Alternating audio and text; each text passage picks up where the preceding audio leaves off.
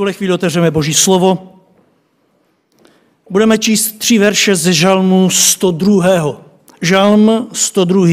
Budeme číst třetí, sedmý a osmý verš. Prosím z úcty povstaňme a slyšme toto slovo. Žalm 102, třetí, sedmý a osmý. Ve jménu Pána Ježíše Krista. Neukrývej přede mnou tvář v den soužení mého. Nakloň ke mně ucho v den, kdy volám, pospěš, odpověz mi. Podobám se pelikánu v poušti, jsem jak sova v rozvalinách. Probdím celé noci, jsem jak ptáče, jež na střeše osamělo. Tolik čtení z Bible. Prosím, posaďte se. Bratře, sestry, rád bych si spolu s vámi dnes položil na základě tohoto slova, které jsem přečetl z Žalmu 102, jednu důležitou otázku a sice, kým se pro nás náš spasitel neváhal stát. Vzhledem k prostřednému stolu památky Večeře Páně, věřím, je to velmi výstižné téma. Nutí nás, abychom si tuto otázku položili každý sám pro sebe. Kým se pro mě můj spasitel neváhal stát? Nebo chcete-li, co byl můj pán pro mě ochoten podstoupit? Dnešní text nám to velmi krásně představuje. I když na první pohled jsou to slova, která vysknul žalmista David, já se nebojím říci, že jsou zcela prorocká a odkazují na reakci samotného pána Ježíše Krista. Však víte, že v mnoha případech král David, když skládal žalmy, tak popisoval v nich na mnoha místech situace, o kterých ani zdaleka nepřemýšlel, že by se mohli vztahovat na Ježíše Krista, který přijde o mnoho, mnoho později po něm. Například ona slova ze Žalmu 22, druhý verš. David tam v určité chvíli zvolá, bože můj, bože můj, proč si mě opustil? Co myslíte, věděl David, že cituje slova Ježíše Krista, které pronese pán Ježíš o mnoho staletí později? Tušil David, že cituje Krista? Určitě ne. Přitom víte, že to byla prorocká slova.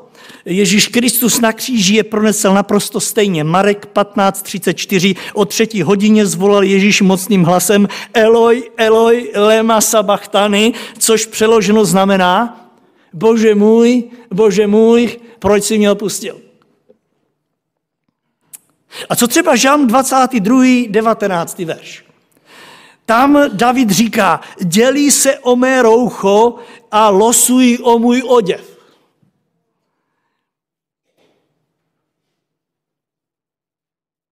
Jestli pak David věděl, že popisuje událost, která nastane na Golgotě v případě Pána Ježíše? Určitě ne. A přesto přesně tak se stalo Jan 19.24. Řekli mezi sebou, vnímejte ti, kteří tam stáli, netrhejme jeho roucho, ale losujme, či bude. A teď tam je řečeno, to proto, aby se naplnilo písmo, rozdělili si mé šaty a o můj oděv metali los. David netušil, že cituje Krista. Přijměte proto, prosím, i toto dnešní slovo z žalmu, které jsem přečetl jako prorockou ukázku něčeho, něčeho z toho, kým se pro vás i mě Pán Ježíš byl ochoten stát. Co pro nás byl ochoten podniknout a podstoupit. Já před vás předložím takové tři velmi netradiční obrazy, na jejichž základě si budeme moci ověřit tuto věc a následně věřím i pochopit. A činí tak s přáním, aby Duch Svatý každému jednomu z nás pomohl k potřebnému užitku, který z toho plyne. Za prvé, Pán Ježíš se pro nás byl ochoten stát pelikánem v poušti. Přemýšleli jste někdy nad tímto obrazem? Sedmý verš, první část. Podobám se pelikánu v poušti, volá Ježíš v tomto prorockém slově. Ano, kvůli tobě, bratře, kvůli tobě, sestro, jsem se neváhal stát pelikánem v poušti. Ano, vzal jsem na sebe tento velmi nekomfortní status pelikána v poušti. Ono totiž, jak víte, pelikán a poušť nejde moc dohromady. Pelikán a poušť nejde moc dohromady. Pelikáni totiž, jak víte, žijí ve všech světadílech, víme Antarktidy, a to hlavně v tropických a subtropických oblastech. Nejbližší České republice prý se vyskytují v okolí Středozemního a Černého moře, dále v Malé Asii a severovýchodní Africe. A už i malé děti z různých naučných obrázkových knížek ví, že pelikáni jsou primárně mořští ptáci, s kterými se člověk nesetká na poušti. Zkuste malému dítěti říci, že pelikán, že na poušti, dítě řekne, že ne. Pán Ježíš Kristus o mnoho, později, o mnoho století později před svým narozením prostřednictvím žalmisty zvolal podobám se pelikánu v poušti. Proč? Protože si přesně takhle připadal při pohledu svého působení na tomhle světě. Přesně tak se mu jevil onen rozdíl mezi nebeskou slávou, kterou měl u otce, a pozemským životem na této zemi, kam přišel.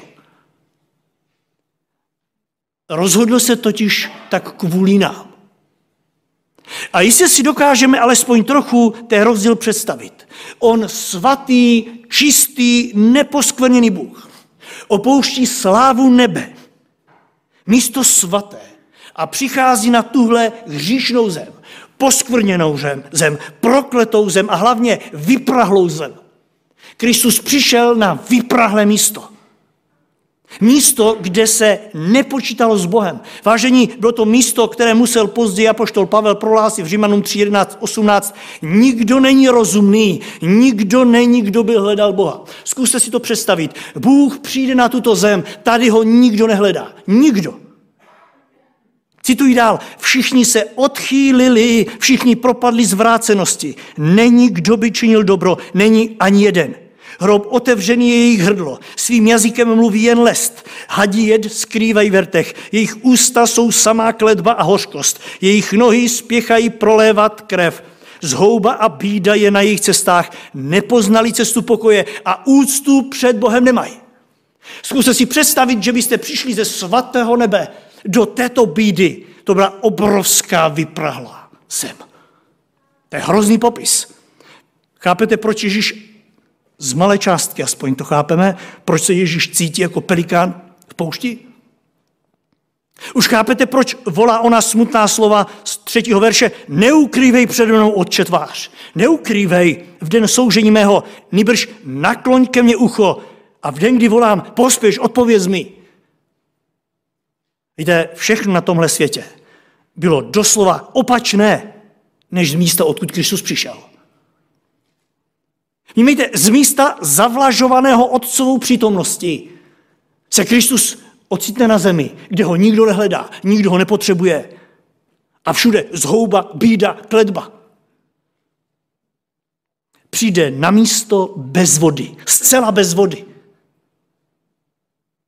Však proto jednoho krásného dne volal Ježíš Kristus, Jan 7.37, v poslední den svátku Ježíš vystoupil a zvolal.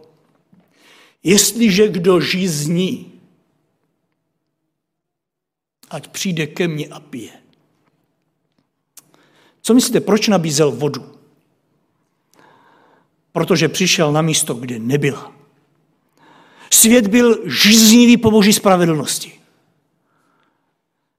Krásně to vyjádřil žalmista v žalmu 143.6.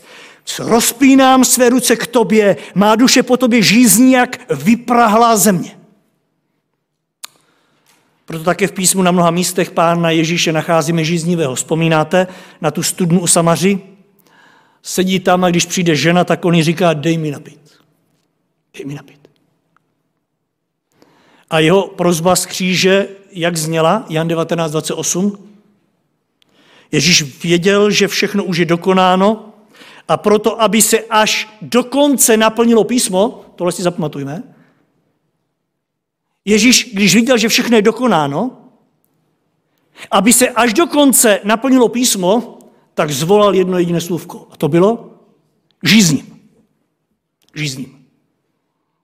Co myslíte, že by pelikán v poušti vám řekl, kdybyste ho tam potkali? Jedno jediné slovo. Žízním.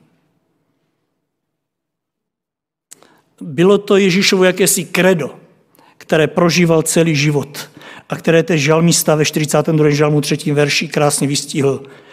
Po Bohu žízním, po živém Bohu. Kdy se s ním ukázat před jeho tváří? Kdy? Žízním po Bohu. Ano, život Pána Ježíše na tomto světě byl životem, v němž žíznil po tom nádherném vztahu se svým nebeským otcem. A to tež chtěl zbudit v nás, žízeň po Bohu. V době, kdy si ho nikdo nevšímal a nepotřeboval ho. Ježíš Kristus za to byl ochoten obětovat. Kvůli vám a mně byl ochoten podstoupit více jak 30 let doslovného prahnutí na tomto světě. Proč? Proto, aby mohla pro vás i mě platit ta krásná slova ze zjevení 21.6. Já jsem alfa i omega, počátek i konec. Ale tomu, kdo žízní, já dám napít zadarmo z pramene vody živé. Ano, jenom proto, aby vedle toho, že pozná, co to znamená být pelikánem v poušti, aby Ježíš mohl víc s tou živou vodou vstříc každému z nás a napojit nás nejenom pro tenhle svět, ale pro věčnost s ním. A tak, bratře, sestro, chtějme dnes stát s děčným srdcem před naším Bohem za tu úžasnou jeho lásku, která dovedla Pána Ježíše na poušť toho mého a vašeho života. Nebo nebyl náš život poušti? Nebyl vyprahlý? Následně se pro nás stal oázou v poušti. Ano, i v tomto světě my můžeme mít podíl na té krásné oáze. Ano, přinesl nám tu vodu, po které už se, jak říkal to té ženě, kdyby si věděla, že já ti dám vodu, po které se nežízní. A ona říká, tak mi dej, ať už se nemusím chodit. Nádherná věc.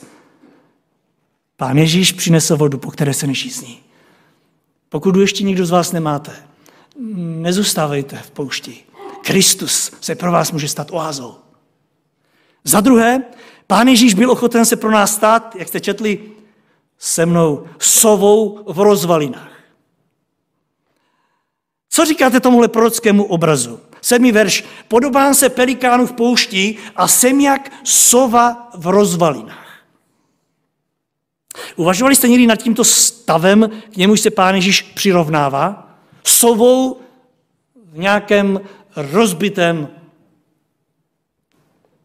paráku, můžeme říct. Víte, je to opět stav docela odlišný, než který nacházíme u tohoto druhu opeřenců. Původním prostředím sovy bývá většinou otevřená krajina se skalami, se světle, nebo světle lesy, ve kterých se vyskytují duté stromy. Sova eh, si tam nachází svá místa, kde se cítí dobře. Dokázala se v poslední době přizpůsobit blízkosti člověka, hnízdí v budovách, především na půdách, někdy obývají i zemědělskou krajinu nižších poloh, kde se zasídluje a hnízdí i v dutinách budov, eh, které najde.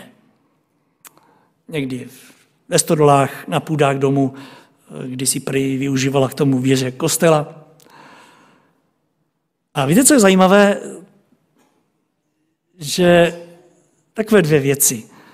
Že nová uh, sova působí hlavně kdy? V noci. A teď si představte, že pán Ježíš se takhle cítil, když přišel na tenhle svět, že všude, kam se podíval a v době, kdy působil, kdy kázal, tak jako by všude kolem něj byla tma. Podobám se sově.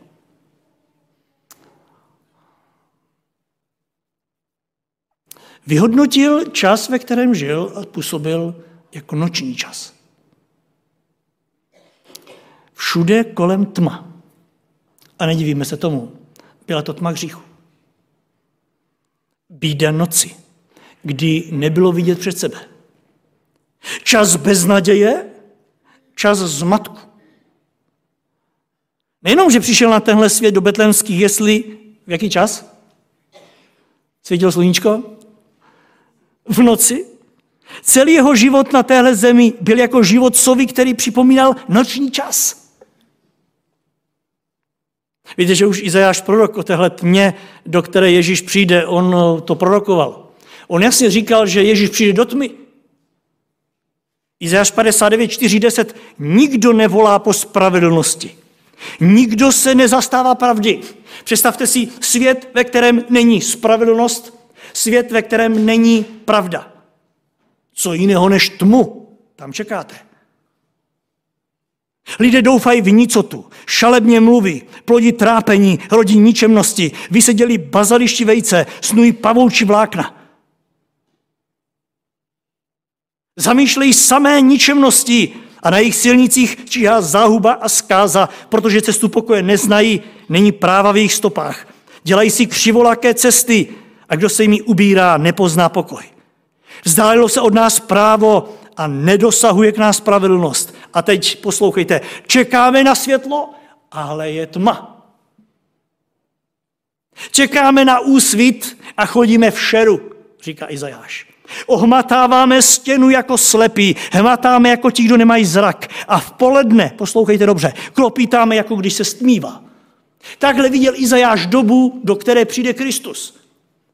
Je jedno, že venku sluníčko, říká mi, ohmatáváme stěnu jak slepí, nevidíme dopředu. V poledne klopítáme, jako kdyby byla tma, protože ona byla tma, duchovní tma.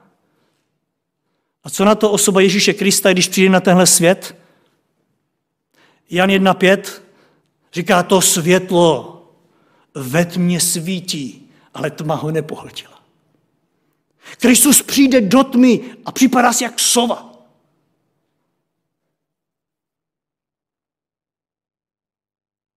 A pán Ježíš 12, Jan 12.35 říká, ještě na malou chvíli je světlo mezi vámi. Dokud máte světlo, vnímal sebe, Neustávejte v cestě, aby vás nepřekvapila tma. Protože kdo chodí ve tmě, ten neví, kam jde. A poslechněte si, jak nádherně na to zareagoval apoštol Jan v 1. Jana 2.8. A přece vám píšu přikázání nové. Vždyť se stalo skutečností v něm i ve vás, že tma ustupuje a pravé světlo už svítí. Ano, Ježíš Kristus přišel do té tmy a rozednilo se.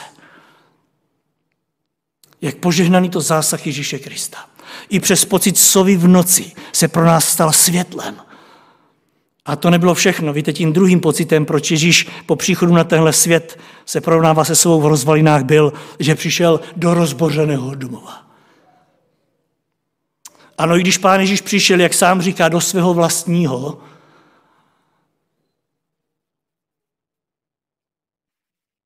musel prohlásit, že ten dům nestál. Přišel do svého vlastního, Jan 1.11, jenomže jeho vlastního nepřijali. Přišel do svého vyvoleného národa, jenomže ten byl rozbořený. Už při narození víme z písma, že se pro něj místo nenašlo, kde by se narodil. A během života nevál prohlásit, že je na tom hůř než Eh, ptáci a lišky, protože ti mají aspoň svá hnízda a doupata. Vnímejte, jejich domovy stály, ale jeho byl rozbořený. Pán Ježíš Kristus říká, já nemám, kde bych sklonil hlavu. Přišel jsem jak sovat do noci a on je v rozvalinách. Nemám žádný příbytek. A víte, že neměl tento příbytek ani ve vlastní rodině. Ve vlastní rodině byl nepochopený, ve svém vyvoleném lidu byl nepřijatý. Ano, v rozvalinách doma, v rozvalinách ve vyvoleném národě měl zbořený dům. A vzpomínáte na to, co řekl v krámě na otázku svého domu? Matouš 21.13 řekl jim, je psáno, že můj dům bude domem modlitby. Jenomže ve chvíli, kdy jsem do něj přišel, tak se podobá čemu? Můj dům, kde měl být oslavován Bůh, se podobá doupěti, kde se schází lupiči a domlouvají své nekalé plány. A pak přišel závěr a jeho odchodu z chrámu. Že přišel den, kdy z chrámu odcházel naposledy před křížem a tam prohlásil Matouš 23.38. Hle, váš dům se vám ponechala pustý. Byl to můj dům. Udělali jste si z něj doupě lupičů. A tak teď už je to váš. Od teďka je to váš. Ale nezapomeňte, zanechávám ho pustý. Už chápete význam slov Pána Ježíše, jsem jak sova v rozvalinách? A přesně tohle byl Ježíš ochoten podstoupit pro mě a pro vás. Stát se tím, o koho nebyl na tomto světě zájem. Stát se štvancem, který navzdory rozbořenému domu, který jsme mu na tomto světě přichystali, se stal osobně naším domovem. Proto onen z ze Žalmu 102.3 neukrývej přede mnou svou tvář, otče. V den soužení mého nakloň ke mně ucho, v den, kdy volám, pospěš, odpověz mi. Chvála mu za to. Ano, i dnes a hlavně dnes, když to budeme připomínat u památky Večeře Báň. A třetí věc, kterou chci vyzvednout na základě přečteného žalmu, je, že Pán Ježíš byl ochoten stát se pro nás vrabcem na střeše. Možná jste si nikdy tuto myšlenku nepřipustili v souvislosti s Kristem. Ale sedmý ver říká, podobám se pelikánu v poušti, jsem jak sova v rozvalinách a probdím celé noci, jsem jak ptáče, které na střeše osamělo.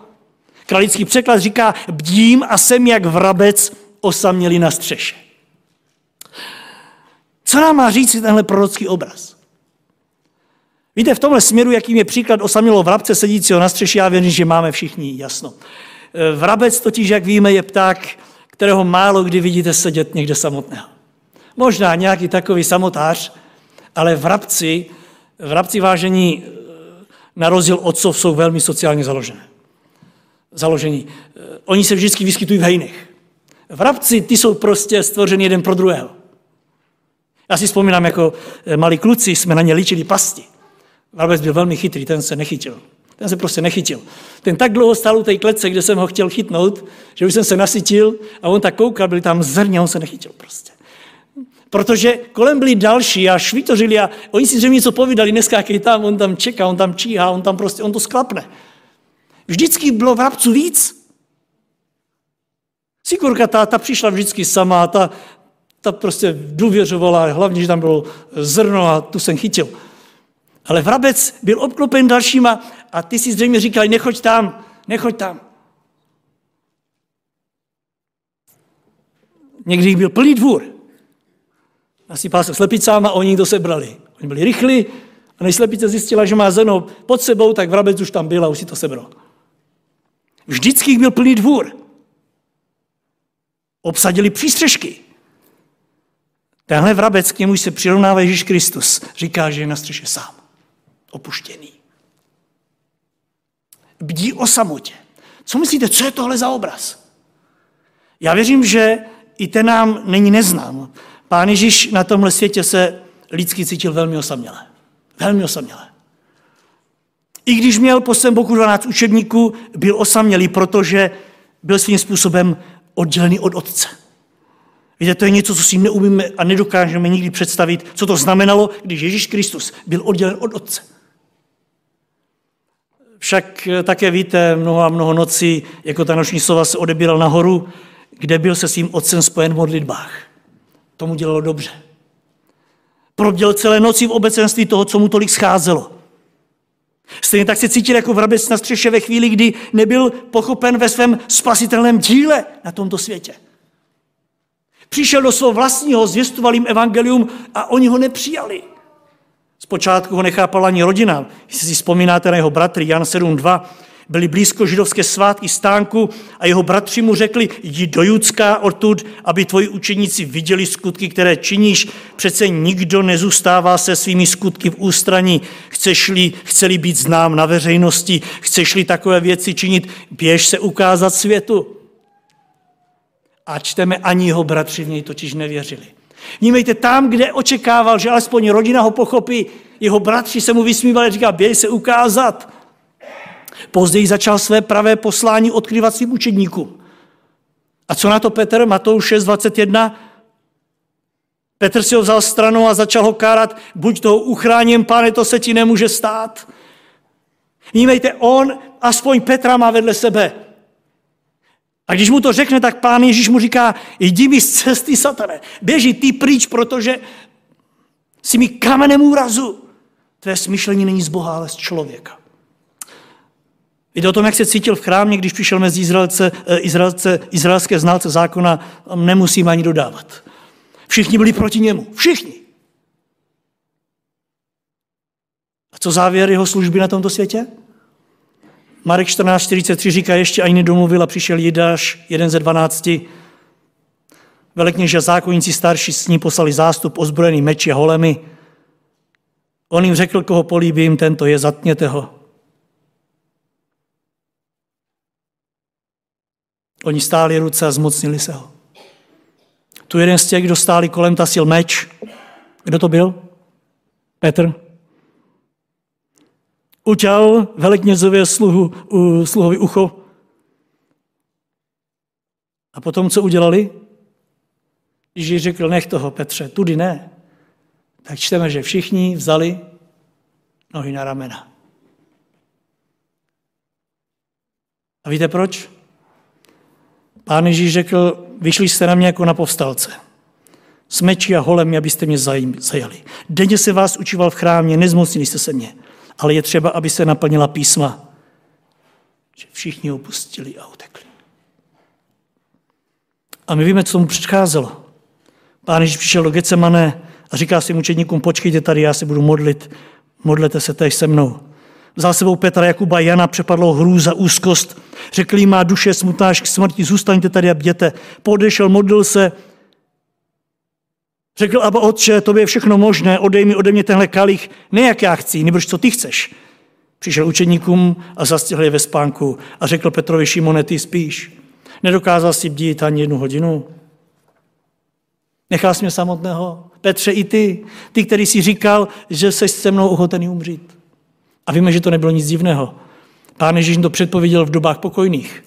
Jan 16.32 říká, přichází hodina už je tady. Že se všichni rozprchnete, každý do svého domova a mě necháte samotného. Byli jste tady, milí vrabčáci, vedle mě, v hejnu. Rozdával jsem vám chléb, byli jste tady, zobali jste mi z ruky. Přijde čas, přichází hodina, rozprchnete se, mě necháte samého samotného tam osířilo ho na té střeše, jak v rabce. Už chápete význam tohoto použitého výrazu 8. verše probdím celé noci a jsem jak ptáče, které na střeše osaměl? My bychom to měli chápat. Dokonce i tu poslední noc pán Ježíš zůstal sám. A když Petr šel na dvůr nejvyššího kněze, dalo by se říct, že tam byli dva, tak když přišel do tu jeho, Petr se k němu nepřiznal nechal osamělého. A já vám chci říct, že tohle byl Ježíš Kristus. Ochoten udělat pro vás a pro mě. Přesně toto byl ochoten mimo jiné pán Ježíš za nás podstoupit. Přesně toto byl mimo jiné ochoten vzít na své rámě. Neváhal se stát pelikánem v poušti. Zbaven slávy bez nich nemohl žít. Stejně tak se neváhal stát sovou v rozvalinách zbaven domova a odkázán skutkům tmy našich hříchů. A aby toho nebylo málo, neváhal se podrobit samotě a stát se osamělým vrabcem na střeže. Vydan na pospas komukoliv. Ano, tím, koho všichni opustili, se neváhal stát. A díky mu, že to nevzdal. Proto ona prorocká prozba z našeho druhého textu neukrývej přede mnou, Otče, tvář. Neukrývej. V den soužení mého neodkrývej tvář. Naopak nakloň ke mně ucho. V den, kdy k tobě volám, pospěš, odpověz mi. Tak, bratře a sestro, pojďme s děčným srdcem zvolat. Díky, Pane Ježíš. Díky. Díky. Díky za tvou lásku, kterou nikdy, nikdy nepochopím. A přitom už dnes z ní můžu čerpat plnými došky. Amen.